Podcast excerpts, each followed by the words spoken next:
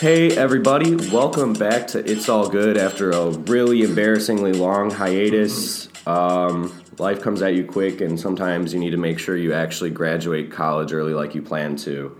Uh, kind of had to get on the finals grind, um, then kind of decompressed over the last couple weeks since finishing school. Uh, did a lot of traveling, went to San Francisco uh, for the Illinois Bowl game, which ended up being a loss, but it was a really fun trip. San Francisco, really cool place. Uh, went to St. Louis, visited family in Indiana. Done a lot. I Went to Madison, watched Illinois basketball pull out a legendary road win. But anyway, I got my good friend Eric Fisher from Rivals with me today. Um, we're going to talk about kind of everything that's just been happening over the last month or so in Illinois sports and kind of talk about life a little bit. And as well as I'm going to offer our Super Bowl picks, I think, too. Yeah. I mean, yeah, it's been kind of a like it's been a fun winter break, I'd say for me, because it's still technically a winter break since I haven't I, I, I didn't graduate in the fall. I'm waiting until the spring. Um, For me, it's just life. yeah. I'm uh, coming off a trip of my own. I just went went out to Hawaii this uh, past week. Uh, Got me My- beat there. my dad's stationed out there, so I tried to go out there and visit him and found a good whole week where I.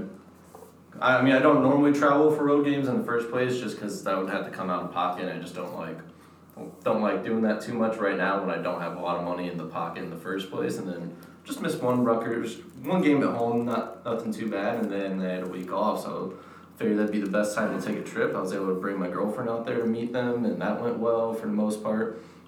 There was some crazy, crazy neighbor drama though when I was there. What? Where so With you your dad's neighbors? Yeah, my dad's. So do you know what an au pair is? It's um, No. They're usually like foreign um, nannies that live with the family. An au pair? Yeah. Okay. Well, one of their neighbors' husbands had an affair with the 22 year old Colombian au pair they had, and it all bursted while uh, my girlfriend and I were there. What the heck? And it was some insane drama. What the heck? That's crazy. But- what like what happened though? Like, So, um, so basically, like their marriage was already kind of rocky in the first place, but then, um, this, the relationship between the au pair and the husband was getting really weird, where like they were spending more time together than like he would with his wife, and they go out and do errands together and hang out together, and like they would never be in the same place at the same time. The husband and the wife, they'd always be like in different rooms, or whatever. So like it was getting really weird for like the neighbor neighborhood to like to see this, and then like then um, the wife texted my stepmom to come outside and talk to her one night, and my stepmom came back in and she's like it all crumbled, and it was insane. It was an insane fallout, and the wife came over and stayed at our place for a little bit um, during it, and she has two kids, so she brought her kids like across the street too. And the au pair, so and they were about to they're about to go on a trip to Vietnam together, a vacation, the husband and the wife, and they have to go on the trip. what? Because it's they- already booked. Yeah, well that and they use Southwest points, and if you don't go on the trip, then Southwest makes you pay out of pocket for the trip for using points. So they have to go on the trip, and so what they did was an au pair isn't allowed to be home with the kid uh, by themselves for more than twenty four hours. So they flew the au pair's family in from Florida to stay with them for a week. And literally the day before they fly in, all this comes crashing down, and it, it was some insane drama. It was nice too. Be, it, was, it was nice to have a little bit of drama on the side because the weather was a little rainy and cloudy, so we couldn't go out do as much as you would like to do in Hawaii. So you had to feast days. on other people's So we had to feast on other people's misery, and it was terrible, but it was entertaining at the same time. And, Wow. But if you Google, so my dad, just for just for why not, he Googled au pairs and having affairs with husbands, and there's like a whole there's like a forum he found for it of just like wives just like talking about au pairs with their husbands, and it was it was all insane, and this all happened while oh, it's oh, it's like a French word. yeah. A U new word P A I R. Quora.com. I am having an affair with my au pair. How do I stop, Stop my my wife from finding out? That's what's on Quora. Quora just went. If there's one thing I can be proud of, well, two things. It's that I never made untoward Untoward advances to the two au pairs that slept under my roof, but not under me. Oh my god, this is weird. All right. That's, but yeah, some great trip with some horrible, terrible drama that, that was actually entertaining.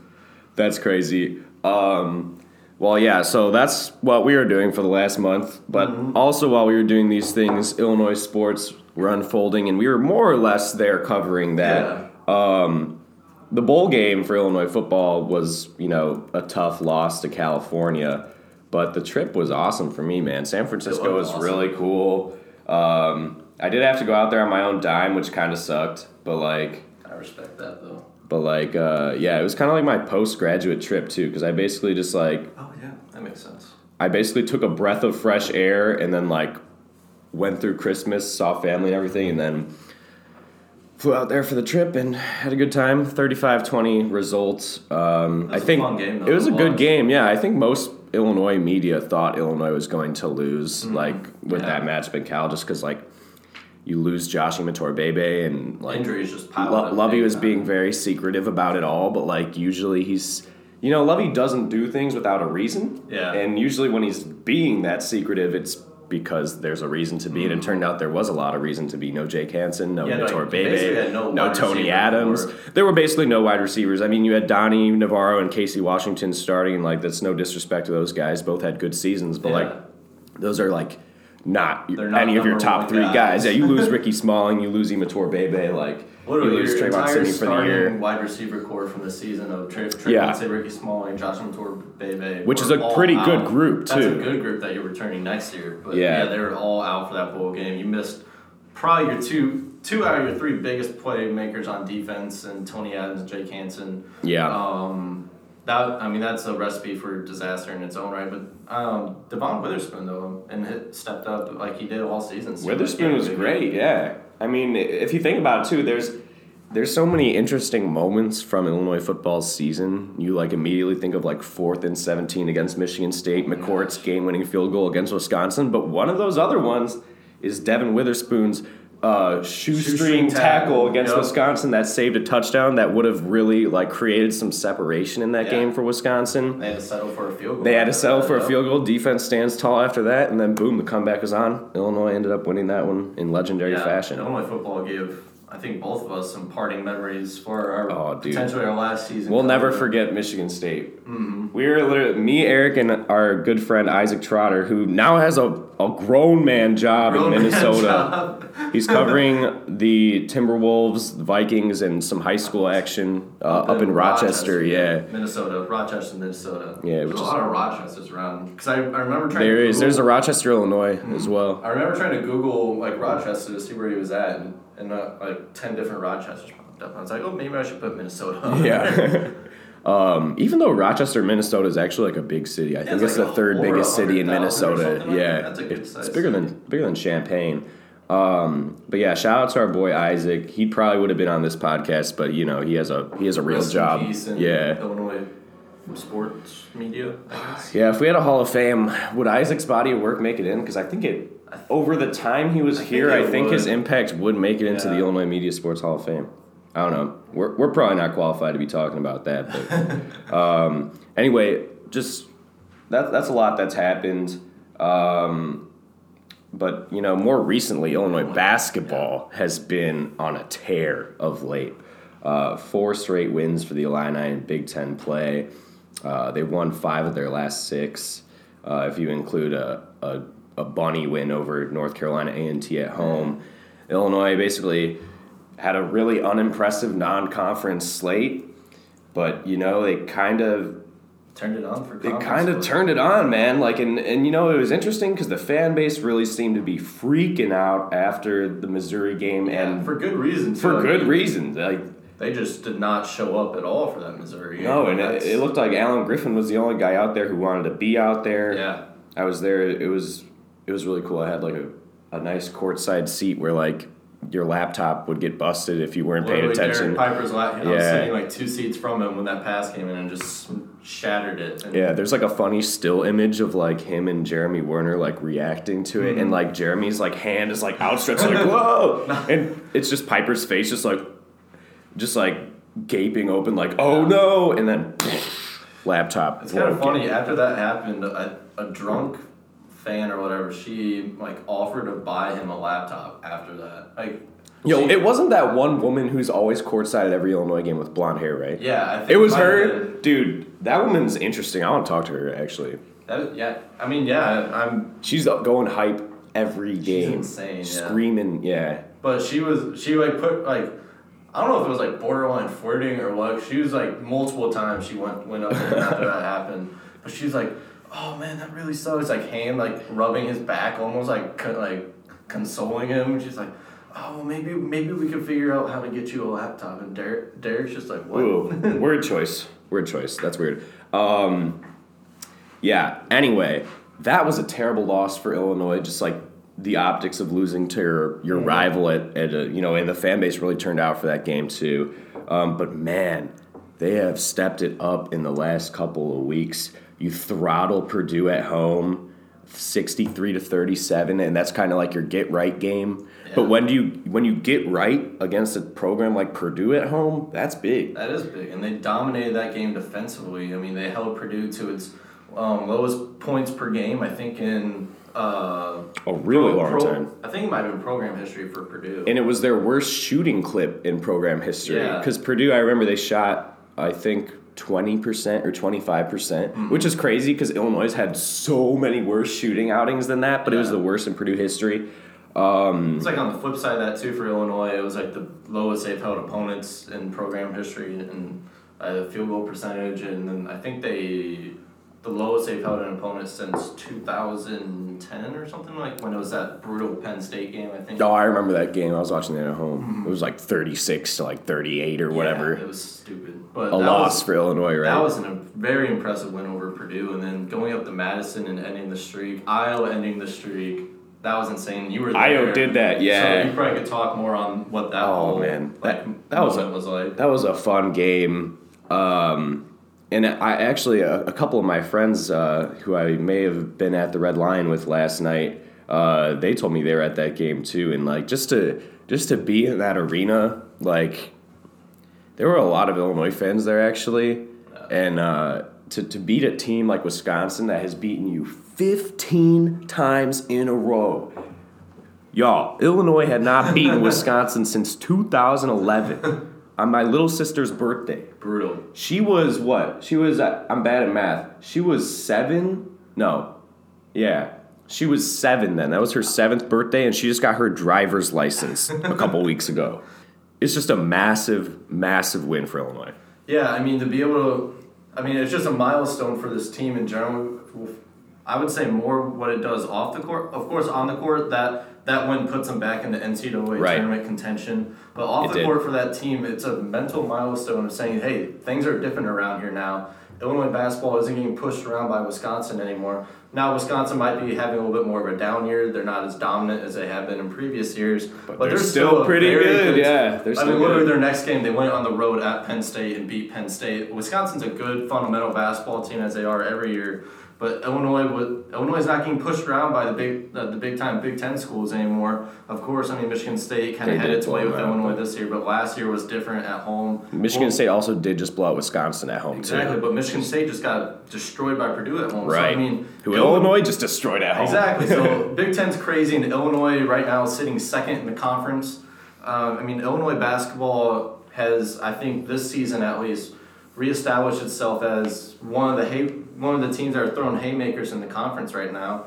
Um, Hey, you can't argue with that. Five that- and two in second place alone. yeah, and that Wisconsin game, that Wisconsin game set the tone. I would say being able to go on the road, have having Ayo play the way he did, close out the game. I mean, a deadly snatchback. I mean, snatchback's one of the. I mean, that's that's a. I mean, if you want a style points for how to close out a game, someone did a side by side on Twitter. I think it was Illinois Loyalty did a side by side on Twitter of Ayo doing the pullback and.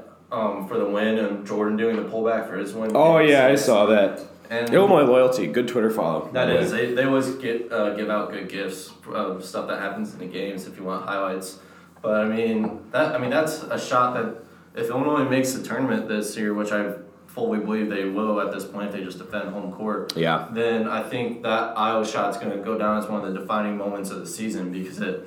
I think it set the tone for the rest of the, se- uh, the season for how Illinois is going to compete in the Big Ten. And after the games that followed after that, I mean, it just kind of showed the Rutgers game. I mean, that was a Tough win. that's just a game that Rutgers Illinois- is good. That's a game Illinois doesn't win last year because No. Illinois last year, if they weren't shooting well, if they weren't playing, uh, if they weren't shooting well the ball well like they were uh, in that Rutgers game, then they usually just fall flat because they just lose confidence on the other side of the floor.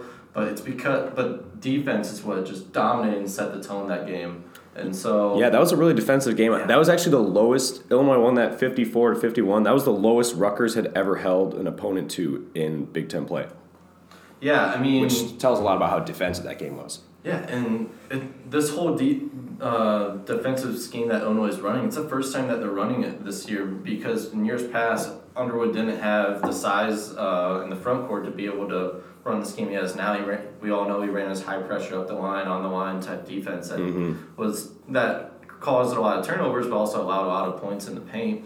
Um, but this year's a lot more pack line. They're a lot more fundamentally sound. You, I mean, you have guys like Trent Frazier who are playing very good defense. He's trying to make a case for Lockdown, Ten yeah. defense, and he's. I think he has a strong case for it. Da'Monte Williams, he gets a lot of flack from Illinois fans because he doesn't score, Because but- he can't score, which is fair. But his defense is always on point. Northwestern last night, I thought Da'Monte's defense was huge. His Um, man made a couple tough shots with him all over him. Mm-hmm. I mean, what was it at the end of the game? Like in the cor- not in the corner.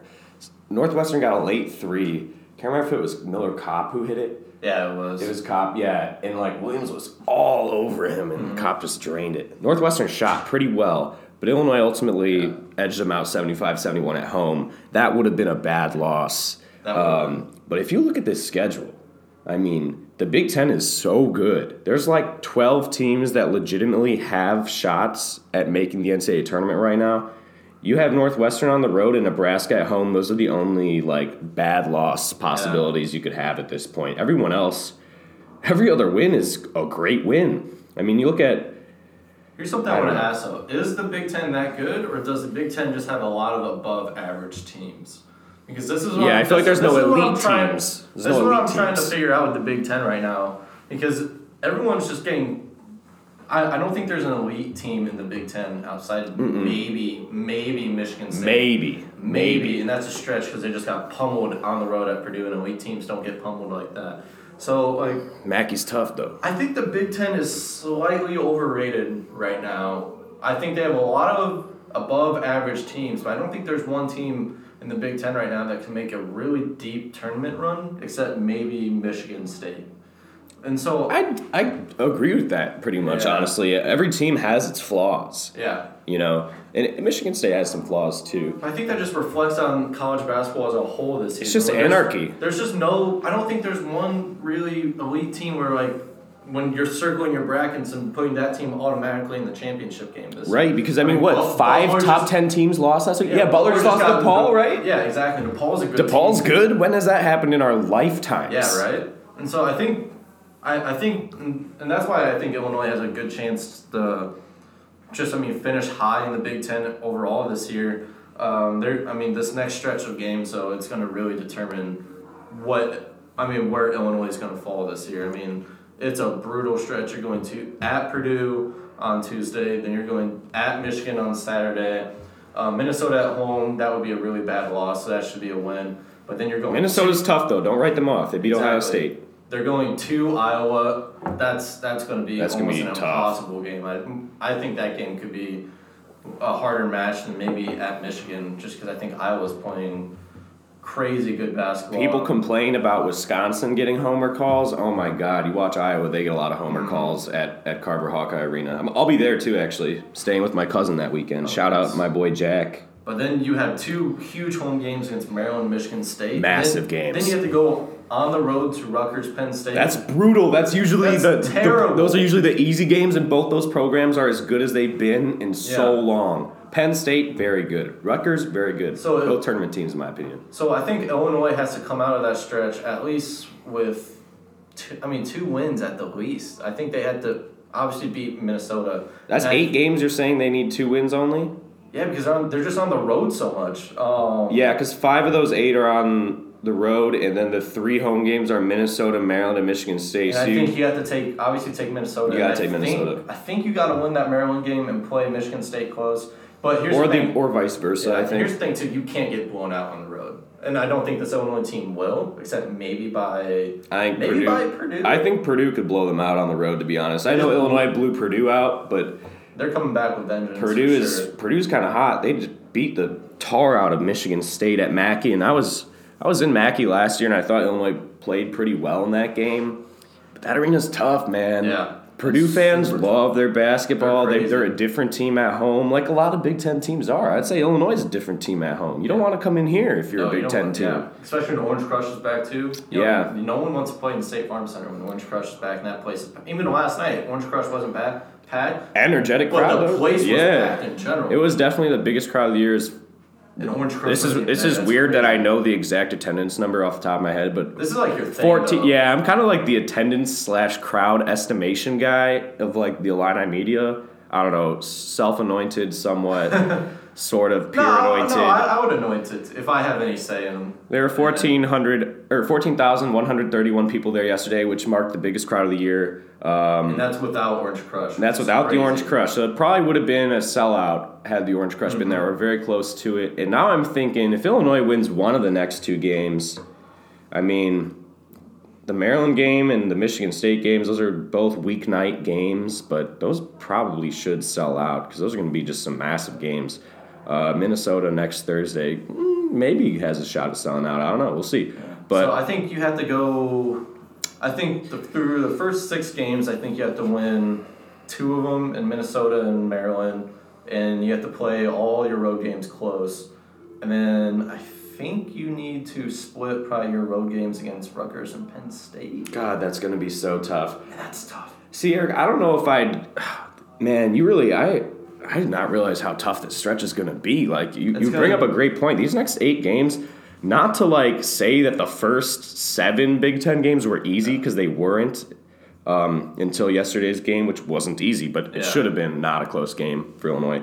But um, the Big Ten's just a freaking guillotine. Like, it's it's tough. Like If you. it'll- I don't know. I think you got to win three of the next eight. But even if you Yeah. do win three of the next eight, your resume doesn't look that good because that's a lot of L's. I mean, but they're all on the road though, so I think. Yeah. I think. because the, the end of the schedule is a little friendlier than that. Yeah. Uh, the the remaining five Big Ten games are Nebraska at home, Northwestern on the road, Two Indiana at home, at Ohio State, and Iowa at home. So like Yeah, much more reasonable. Maybe you can win four of those five.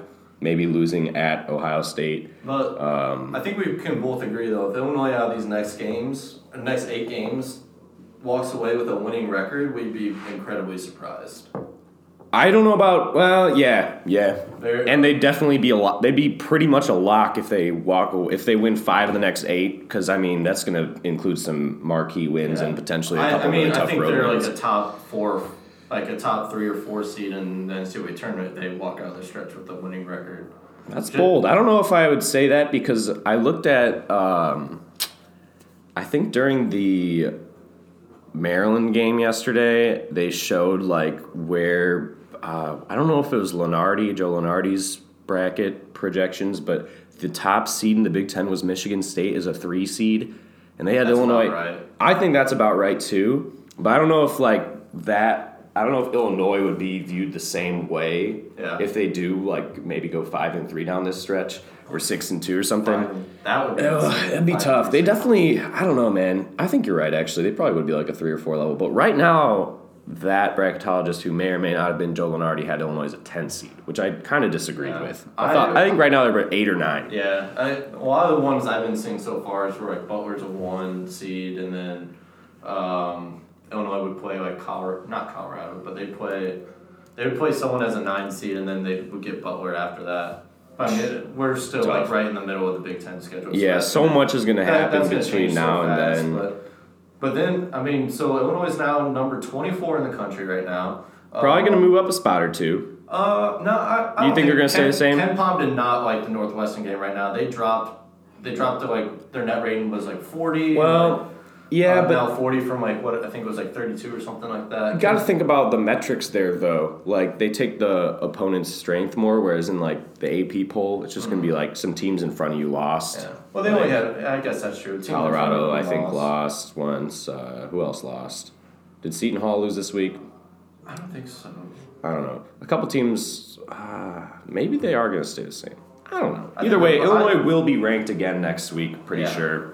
I mean, if Uh, you don't despite lose, a not convincing if win. you don't lose, I don't think you'll get knocked out. Yeah, I also think Iowa will move into the rankings because they got 88 votes. 88 votes last week. Um, okay, I got I got a question for you, Eric. Um, you say Illinois is gonna. You say if they come out of this with a winning stretch, they're basically an NCAA tournament lock, right? Oh, I think This, these next eight games. no. I think they're like a top three or four seed. Yeah. lock. So a lock and a very impressive one at that. I agree with that take. But now I want to see what do you think their record actually will be in these next four games. I'm gonna run it down for you really quick, folks. At Purdue on Tuesday, I tough. At Michigan on Saturday, loss. I think. I don't know. I think Illinois matches I'm- up I decently think- with them, but Yeah, and, uh, and uh, Isaiah Livers is still out for Michigan. and Michigan's not playing good. Yeah, basketball. Livers Michigan is- lives like right, right or dies with how Xavier Simpson plays. So if you they're much handle- better at home though. They've been terrible on the road. Um, let me Like- finish running it down. yeah. Minnesota at home the next Yeah. week probably should be a win. Iowa on the road can be really tough that's on Super. Bowl Sunday. And then the next week you get Maryland on a Friday night in Champaign, and you get Michigan State the next Tuesday in Champaign before going on the road to Rutgers and Penn State, which both of those programs are the best they've been in a long Mm-hmm. time. So I'm gonna say the Maryland game is a law or is a win, and I'm gonna say Michigan State. You know, I'm gonna s- I, I'm, I'm gonna be bold. I'm gonna say Illinois knocks off Michigan State, and so I'll that'll be my crazy pick out of this. Okay. And so Illinois has back to back home wins with Maryland and Michigan State. They go to Rutgers. God, that's such a tough game. I think they're going to lose that game. I think they lose that game. The RAC, the RAC is a tough place to play. Yeah. The and I'll- RAC. And I'll say they lose at. I, I think they lose at Penn State for sure. So what does that put you for the stretch? It puts me at. I I'm. Is that three and I- five? Yeah, three and five. I think I'm pretty being pretty favorable toward Illinois with three and five too. Just, and I I, I can honestly see them winning that Rutgers game.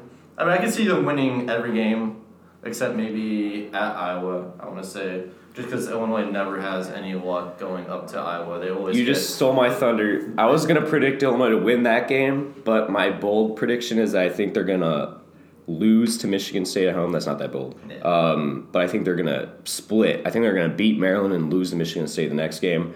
I think they're gonna win at Iowa, and I think they'll beat Minnesota at home. I think they're gonna lose both to Rutgers and Penn State on the road.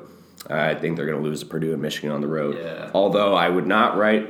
Th- That's not to say like I would not write Illinois off No, in any win- of these they can win games. any of yeah, these they can win any of these games. I would say maybe except Iowa, because I mean, I I mean the Wisconsin streak ended this year, but How long is the Iowa streak?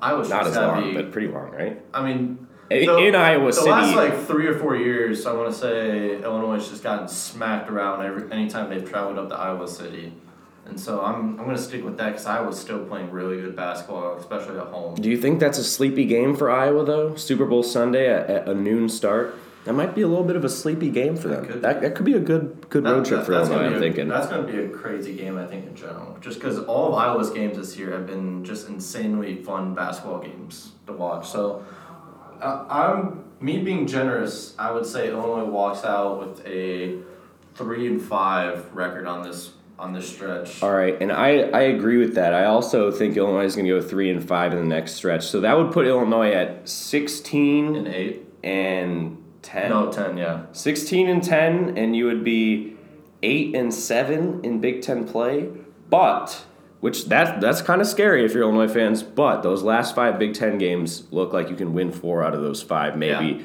and that would put you at 20 and 11 headed into the Big 10 tournament that's a good place to be And I think just because college basketball in general has been there, it's just any team is seemed like seems like they could lose any team at any point. I Yeah. think the I think they're going to be a little bit more generous toward teams that have double digit losses. if they've got good wins If they yeah good wins and they defended home court in their conferences and stuff like that. I think that I think the committee will be a lot more generous toward teams like, say, Illinois. And so I think Illinois, if Illinois just defends home court, the the rest of the conference play and plays competitive on the most of their road games, I would say, um, then I think there's still a lock for the tournament no matter what. All right, we're gonna we're gonna move into football soon, but here's a, here are a couple parting thoughts for Illinois basketball. First off, we're gonna visit my classic friend, the transitive property. Right. so remember when Illinois got the transitive property. got blown out at Michigan State, right? Lost by 20. Everyone was like, oh, the season's over. Woo woo. Illini Twitter was very upset. Um, well, then Illinois came and blew out Purdue at home. And then Purdue went and just knocked the tar out of Michigan State at Mackey Arena. Beat them by like, tw- they were up like 29 in the first half or something like that. Tom Izzo, Michigan State's coach, said it was the worst loss of his career. He said he doesn't remember ever being dismantled like that. So by the transitive property, Illinois beat Michigan State, um, which means by the transitive property, they're in first in the Big Ten. but the actual Big Ten standings aren't too far off from that. This is the rundown right now, folks. Michigan State in first at six and one. Illinois five and two, in- alone in second place. Il- Michigan State has the tiebreaker right That's now. true. Um, yeah, the they're property basically only helps us so much. They're basically two games. Back, yeah. Yeah. Um, Rutgers four and two. Rutgers in third place in the Big Ten, and then you got Minnesota, Wisconsin, Indiana, Maryland, Iowa, all at four and three. Minnesota, dude. What the heck? Yeah, right. See, I, I think you need to give Minnesota a little bit more credit. I think I probably should too. Yeah. Um, not that they're going to make the tournament, but they're alive. They're alive, and they Mm-hmm. certainly have the power to do so, like almost every team in the Big Ten. Because after them, you have Purdue, Penn State at three and four, so they're tied for. Uh, what are they tied for? Like ninth or tenth. Then you have Michigan and Ohio State at two and four and two and five. Those are the lowest has- I've ever seen them I in the think Ohio standings. State's so far been the most disappointing team in Big I Ten agree. play so I thought they were a top five team headed into Big Ten play, and I, I don't even think they're a top twenty-five team by recent results right Yeah, now. I mean- they probably are overall. I, I it's just the Big Ten's just so crazy It's right brutal. now. You got, and then you got Nebraska, Northwestern down at the bottom. We're Uh, tough, al- tough years for those schools.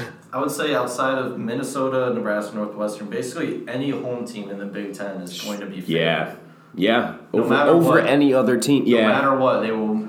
It's like when I mean. I, I think like Michigan State might still be favored if they're like on the road at Rutgers or Penn Yeah. State or like Iowa, but like by like two points though. Yeah, It'll be like I two mean, points. it was like when Michigan was number five when they came in. Uh, came to Illinois this year. They were And number Illinois was five, and Illinois favored was by one point, right? Yeah. That just shows you how crazy the Big Ten is this year. And Illinois no- so- almost no matter what, a home team is going to be favored in, in their conference game. Yeah, road. There's been less than road, uh, less than ten road wins in the Big Ten this season, and it's like 40 road losses. Yeah. So basically, Illinois home teams. one of them at Wisconsin.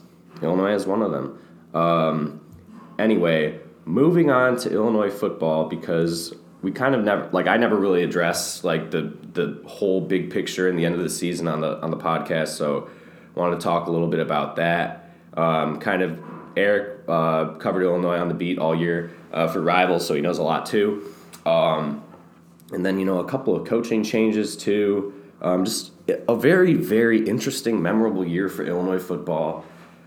But you finished six and seven, not the way you wanted to go out. You know, Lovie Smith talked about ending the season the right way with momentum, and well, Illinois didn't do that because they lost their last three games. Yeah. Um, and you know, six and seven, Illinois football going to a bowl game, first time since 2014. I think there's no question everyone will take that. yeah. right now, this season. Uh, Yeah, you get will. four Big Ten wins, the most you've had. Uh, shoot, since when? Like 2010? Something crazy. 11? Like. Oh, Oh. no, I think it was 2000. Yeah, no, you're right, actually. Because they, I mean, I was going to say the 2012 season when they started 6 and 0, but that's not true, I don't think.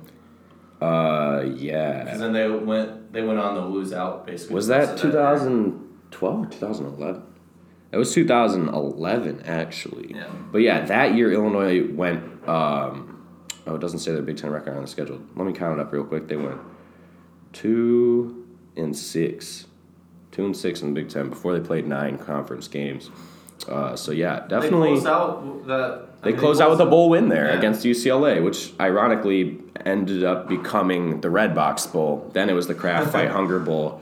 Um, but you know, how do you feel about the season as a whole, Eric? Because you know, like we mentioned, we were at Michigan State. You know, we were both of us there were at camp. You know, we were there through all the highs and lows, basically. It was a crazy. It was a crazy season. I mean, I was even asking the players about this too. Like, did you imagine? Like, there's no way you could have imagined the season playing out the way they did. And um, No, Al- no Al- way. Alex Palczewski, he was like, yeah, I was thinking about that the other day, and he's like, for us to lose games that we probably should have won against Eastern Michigan and Nebraska, and then to win games that we had no business winning in Wisconsin and Michigan State, like it, it was just it was insane. I mean, the season Yeah. was crazy. It was up and down, like up and down. I mean, at, I remember at halftime of the Michigan game, um, some of us media members were talking, and we are like, and we were saying if Illinois gets blown out this game against Michigan, does is Lovie Smith fired? And they were down twenty eight nothing or twenty eight three. What was it I think it was at the half? Yeah, I think it was twenty eight nothing at half, and we are we were talking about Lovie possibly being fired. They're down 28-7 at the half because they got a Josh Imatorbhebhe touchdown right Oh, before yeah, that, right. right before the half. And then all of a sudden, Illinois makes that comeback in the second half of Michigan, and then they just go on a four-game winning streak, and this the entire season's turned around, and now, and, and now just Illinois football is sitting. I think I think I'm I. I, I we did a roundtable discussion on our, on our site about what our storyline is for Illinois athletics heading into this 2020 year. And I said it was Illinois football with the schedule that they have and with the returning talent that they have on offense. There's some questions on defense, but I think overall Big you're, questions. you're okay with some of the things on defense. I feel like Illinois has a chance to take another pretty good step next season with the way their schedule is set up. With you basically returned your entire offense outside of Re- um, Reggie Corbin and Yeah, Jay Brown. Yeah, exactly. R- Richie Petitbon, but I'm I'm kind of high on Verdis Brown sliding that right guard spot. Yeah, me too. Um, I think that Illinois offense can be one of the best in the conference next year. I I think everyone's loving Br- Brandon Peters right now, especially after he took that dive in the bowl game. I Man, Illinois fans, once you learn, once you earn their love by taking a valiant dive for a late rider rider dive. Yeah. Brandon Peters right now. Man, that was a that was a I- crazy I- play, man. Williams, BP too. laid himself out. Yeah, um, laid himself out. Got a terrible spot on that. Still a little uh, miffed up about that spot because it So- would have given Illinois just a thread of life at the end of that, was, game. That but was a terrible spot, but um, I I'm feeling I I think this overall season for Illinois was positive, even though they ended with a losing record. But and going into next year, though, I'm optimistic about what this Illinois team can do. Now, like we did say, there's some concerns on defense. I mean, your defensive line basically, you're gonna have to replace. line? Yeah, you're gonna have to replace that. The coach you got to replace. Lose De- uh, Dele Harding, who I mean, he Dele was Harding had an amazing season. year. Amazing. Your safeties are still a huge concern, um, but you are re- returning Marquez Beason, um, who will have a huge impact, which might mean you might be able to slide Tony Adams back into that safety Yeah. spot. Sydney Brown is still wildly inconsistent. I mean, Yeah, I that don't feel bowl great game, about that bowl that. game was probably the worst game of Sydney Brown's career. That was terrible. You Oh, it was a really bad game. You Yeah. lose Stanley Green. That's why. That's why you don't piece. feel great about safety. Excuse me. That's why you don't feel great about They safety because no you got to replace DBs Green. coming into this next class. Um, Yeah. They might have a chance with a couple uh, JUCO guys. That would be a big deal if they could get. And the new Um, coaches have uh, some JUCO connections. Like Art Green is a guy that Illinois is. I think his name's Art Green. It's Art Green or Green, one of the two. But he's a JUCO JUCO corner uh, safety prospect. He's like four star that Illinois is going to get on campus here for a visit. But the defense has some big concerns, but I think you can address them. I think at linebacker you have a chance to really mess around with some things with Jake Hansen, Miguel Eifler, and maybe get Shammond Cooper or Khalan Tolson in there. I don't know how that'll work out. Um, uh, and defensive line, I don't know what you're gonna do. You hand Dude, over. I don't know what you hand over the you hand over the interior to Calvin Avery, and hoping, just hoping this year he gets it together. I don't feel great about that. I'll, I'll go on the record. I, I don't feel great about that because I have not seen much great stuff from Calvin Avery because he's so inconsistent, man. Yeah, I mean, he shows up to training camp not Out of shape. out of shape, not Yeah. ready to go. Just like, um, but he did show some He good flashes some throughout the year. He can make great plays when he wants to. It seems like you know. Um, you When he lose, really locks in. You you lose um, Wale Betiku to the NFL draft. That was kind of shocking for me to see. And that hurts because that was the only guy you felt really good about coming back. And I was yeah, and I was never big on him Because his stats place. got blown up against two really bad teams in Akron and Connecticut. And But he still his- made a lot of plays. All his sacks too came off of stunts or just guys just not blocking him in the most place, which is why I felt like his numbers were a little inflated because of that. And I didn't. But hey, good for Wale though. He should Absolutely. he should go get his money. he has all the potential. Great the world. person. Every time I talk Great to him, was being. fantastic conversation, fantastic interview. But now you're trying to rely on guys like Isaiah Isaiah Gay to be to step up, which he had a good. Bowl He had a good bowl, game, bowl game, and he had a couple. I think he had a really good game against Rutgers. I think. yeah. Oh, he did. Yeah, he had a forced fumble in Rutgers too. Yeah, I mean, So- the guys you're asking to step up, you're asking like Keith Randolph and like maybe Cole- Seth Coleman Seth to come in and make really a big impact. So is Keith.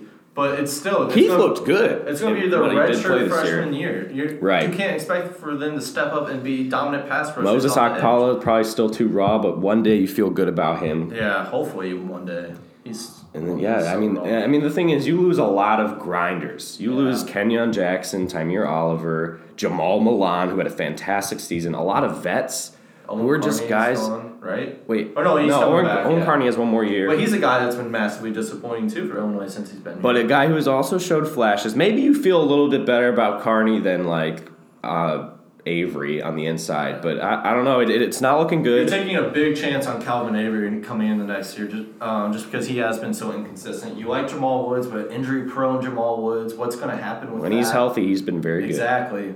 So I mean, you're hoping. Um, you got Anthony Shipton come. I mean, you got some big Yeah. guys in the middle, but you, you're not really sure what what they're going to be. Um, but right now, you're kind of relying on Calvin Avery and Jamal Woods to hold down the middle, and Owen Carney and Isaiah Gay on the edges. I, I, that's that's scary. It's not great, and it's an interesting pros- project for two defensive new- line coaches. That's Illinois went, yeah, college uh, football. Too. yeah. Lovie Smith uh, lost rising star potentially Austin Clark to an assistant coaching That's job with the Dolphins. Yeah, star, hey, so- if Ian Rapoport says it, we Exactly, can say exactly, it, right? exactly. You know, Austin Clark, um, who very energetic guy, had a lot of recruiting ties from USC. Really seems to connect with young kids. Like that is a huge recruiting loss, Mm-hmm. Yeah. but also a huge coaching loss because of what he was able to do with the defensive line this year. You know, he said he said he was going to rotate a lot of bodies, and like you looked at the defensive line coming into the season as not a strength, Mm-hmm. and I would agree that it ended up not necessarily being a strength of the team. Yeah. Not not a strength, I- but like it wasn't wasn't one of the worst they were a areas. Solid run defense, I think overall. An inconsistent run defense, but anything is better than what they pulled out in previous years. Mm-hmm. Right. Pass rush was still terrible at all. I mean, Pretty much. from the entire defensive line. But I mean, it was it was a like he did a solid job with the defensive line. With what he did had. a great job on the recruiting trail. He brought in the f- the, the guys now who Trevon Sidney, Josh Imatorbhebhe, Yeah. Wale Betiku, um, Baby is just invaluable. Seth Col- um, Seth Coleman, Keith Randolph, Moses Paula, um, the Good guys you have- prospects, very good guys prospects. coming in now, and um, Johnny uh, Johnny Newton. Uh, Yeah. Johnny Did, was he involved in Shipton's recruitment? Yeah, I mean he's being the D line coach. he's going to be involved in that too. Um, gosh, what are the other names I'm forgetting about at the moment? Uh, He's he helped sign a lot of guys, and Illinois is they're going to be solid. replacing. I don't think they'll be. Oh, Connor Davis is, was a big one that they flipped from Mizzou. Yeah. Um, so they have a lot of good guys that have potential. I, I, I don't think any of them will rise into stars at Illinois, but they have good potential to be solid players at Illinois. So Austin Clark did a lot for you in his short tenure here, and so Yeah, that's got- a big replacement. And You got two new coaches, former JUCO guy Alfred Davis, um, and you got a Western uh, Kentucky assistant Jimmy Lindsey. Davis is going to take over the, the DTs, the defensive tackles, and Lindsey's going to coach the DNs. But these are two pretty young coaches, you know, who are sort of unproven. But uh, I mean, Mm-hmm. Austin Clark everybody's got to get their start. Yeah, Austin, Clark was, was unproven. GA at USC before he got his chance at Illinois, and now he's a professional coach at in Miami. So yeah, these are two guys. You know, Lovie Smith has that is. tapped That's him. A great story for Clark. so quick, right? Like, Mm-hmm. Where was uh? But now you, but now Gil Burgess announced that he's stepping away from football. Oh, yeah. which means now Keynodo Hudson's taking over the safeties and and the defense. I feel back. pretty good about that. Although that's a big jump for Keynodo too, another young coach I think who, so, but I think, seems to. I think he can do it though. I agree, and he's a guy who's been really big on the recruiting trail as well. But here's something: Lovie Smith, when he first came to Illinois, really seemed to be hiring a lot of guys who he knew really, really well. From his NFL Long days. friends with you know um, Hardy Nickerson, uh, Garrick McGee, which turned out to be a disaster. Um, Gil and Bird. Gill Byrd, uh, who's like a brother to Lovie Smith, like him saying that. Lovie Smith and Gilbert talking about each other, just you could see just like how close they were. Both, Mm-hmm. You know, very close guys who coached together for a long time. and um, played to my I, so when And he's gone away. Or sorry, you say what you Oh, I was just gonna do a little anecdote. Uh, my dad has a book of old football cards, which he has so many like really like you can make some money off this for sure. Like he had a rookie Deion Sanders card, and I was like, dude, what are you doing with that? Wow. But, um, he had a Gilbert, uh, Gill Byrd San Diego, San Really? Diego Chargers That's uh, crazy. card. Wow. Gill Byrd, yeah. I mean, like, anecdote, these are some guys who, Lovie Smith had guys with crazy NFL resumes, like guys you, who knew so much, were so polished. Um, and it seemed not to necessarily transition too well overall to the college level. And now he's, he's turned to making younger hires and guys like Austin Clark, who's now gone, but Guys seemed like they have a lot of connect with younger potential. talent, it seems Guys that can really connect with kids. You got Corey Patterson, who's, who's maybe not necessarily delivered everything you would have hoped from St. Louis recruiting, but has More than got you guys, yeah, more than anyone more else than ever has, you know. yeah. Um, and so you got these guys. Um, Alfred Davis was at Hutchinson, uh, which is just an absolute powerhouse in uh, Mm-hmm. the JUCO world. Um, and then you know, I mean, they're not guys with great resumes. I can't say I know too much about either Davis or Jimmy Lindsey, But, but they took a chance on Clark. They've taken a chance on Keynodo Hudson. Um, Right. I mean, And I like the move to go with two coaches because Yeah. it allows you to focus in and it's not going to overwhelm either of those guys too much. It- it is going to be a step Clark up for like, them. Coaching like 20 players. 20, yeah. 20 to 30 guys. It's a lot. like it's a lot of guys. And uh, some of those guys are going through position changes too. And I I feel like if you're a coach who's coaching 20 guys, I mean, you're going to do It's your tough. best. But like, it's tough to really, you know, get in and zero in on these guys who are going to need more help and need more instruction about technique and just everything they need to be doing, where they need to be on the field. Um, and what they need to be doing in general. So, like, I think having two guys to go with it is, is just a good move for Illinois. Yeah, I mean, it just allows. I mean, literally, uh, like you said, I mean, it allows you to focus in on your defensive ends. Before they had a grad assistant that was more on the defensive ends, and now you have two. Uh, had two. Now you have two guys um, working that angle for you. I mean, it allows one of them to focus on defensive ends. I mean, it's going to allow for you to just get a lot more technical with them, and defensive tackles too. I mean. I, I think it kind of also shows how Lovie's thinking about this defensive line and how sent. I mean, defensive line is basically a huge key to your defense overall. Um, I mean, if you have a bad defensive line, over more than likely you're going to have a pretty bad defense. And so I think it kind of shows uh, maybe a tiny bit of concern. That's kind of a conspiracy theory on my part, but it kind of shows that maybe Lovie's kind of concerned about this defensive line and knows how much attention it needs heading into next year. If Illinois is going to take the jump with, uh, I think they're going to with it, their offense at least. Right.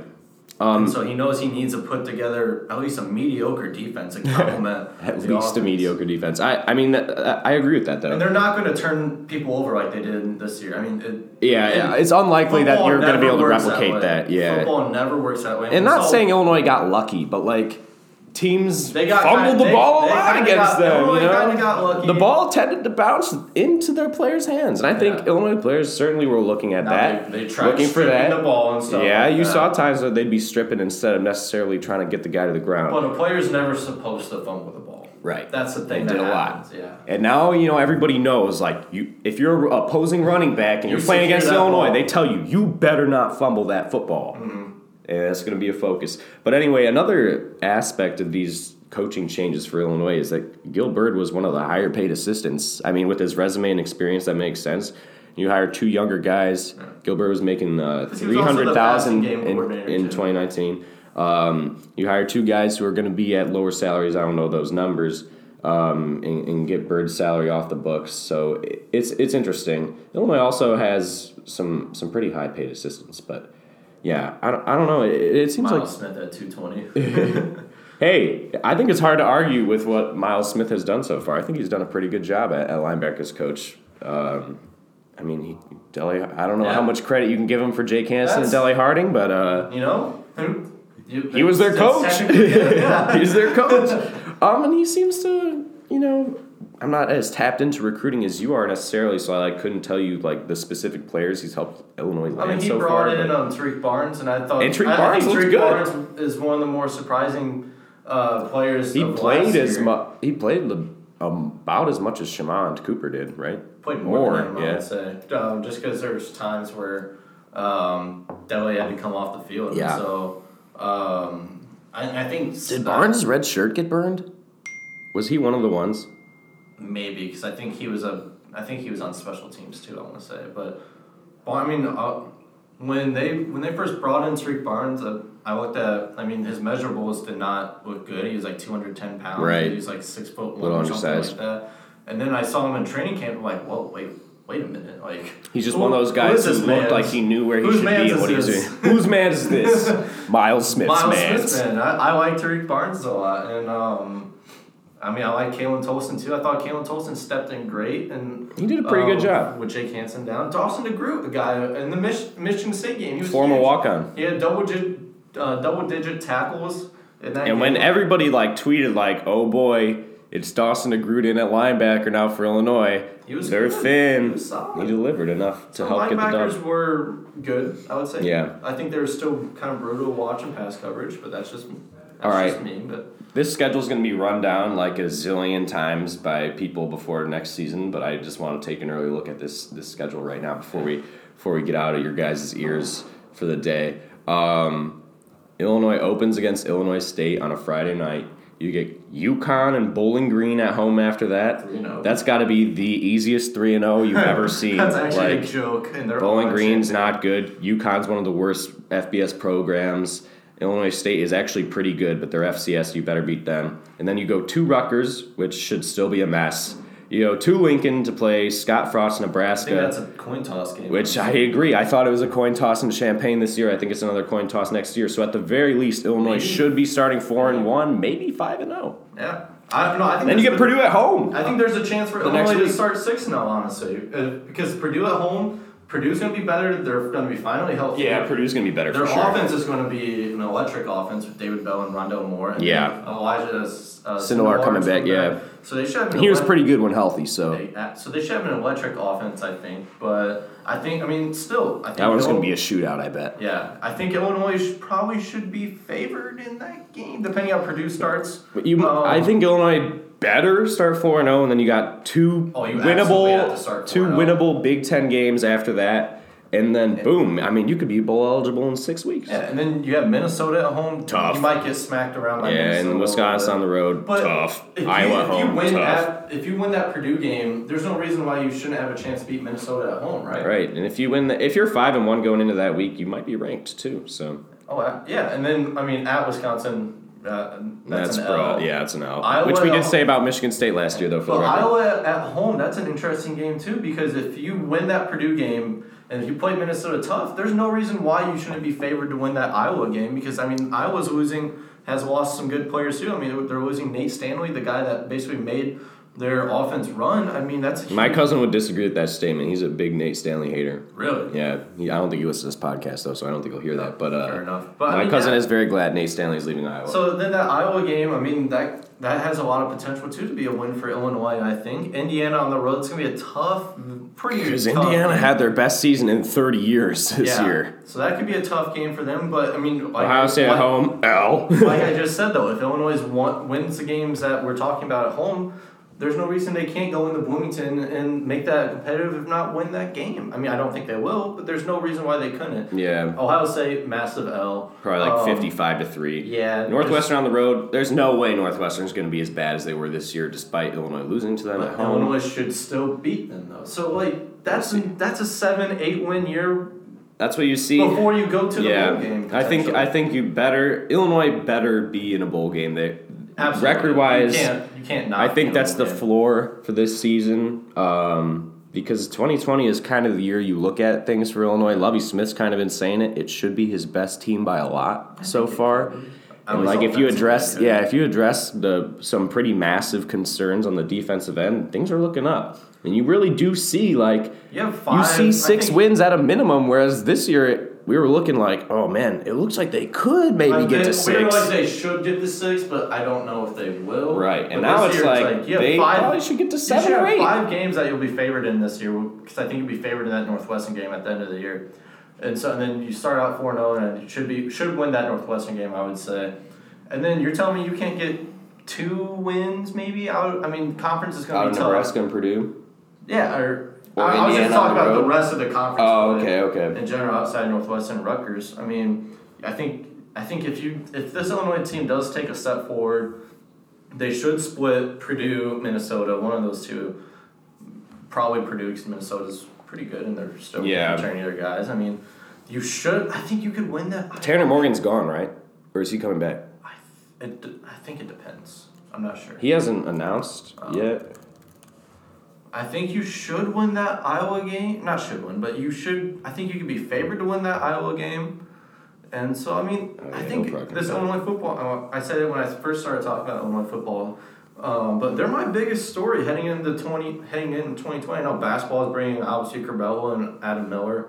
I Um, think basketball's a story for me, man. Hey, this is the first time we disagreed all podcast. I think. Yeah. No, that I mean that's and most people on our site said basketball too. I think I was like the only one going with football, but I I mean, there's just so much potential. I think with this Illinois football team, A lot of potential. and I think it's I think it'll be fun and exciting to watch. And uh, if if Illinois basketball makes sense to have a tournament this year, then you're already going into that next season with like that standard. And so I, I think like obviously it'll be exciting to get those players there, but Oh, yeah. like for Illinois football to take a step like I think uh, at least I think they can possibly do. I think that's super exciting. I think we're going to see Illinois football just have a little bit more buzz about them coming in the uh, this entire 2020. It's hard to argue with that. I, I certainly agree. Um, and one thing's for sure, it's it's a very interesting time for Illinois revenue sports. Things are looking relatively on the up, at least for football. Yeah. Definitely on the up for basketball right now. A lot of buzz right now. Um, thanks for joining me today, Eric. Um, gonna be more regular with some podcasts now that I am technically well, I'm not unemployed. I have several writing jobs, but now that I don't have a full time job and I'm no longer a student, so yeah, we out here grinding. Uh, thanks for tuning in, everybody, and we'll catch you next time on It's All Good.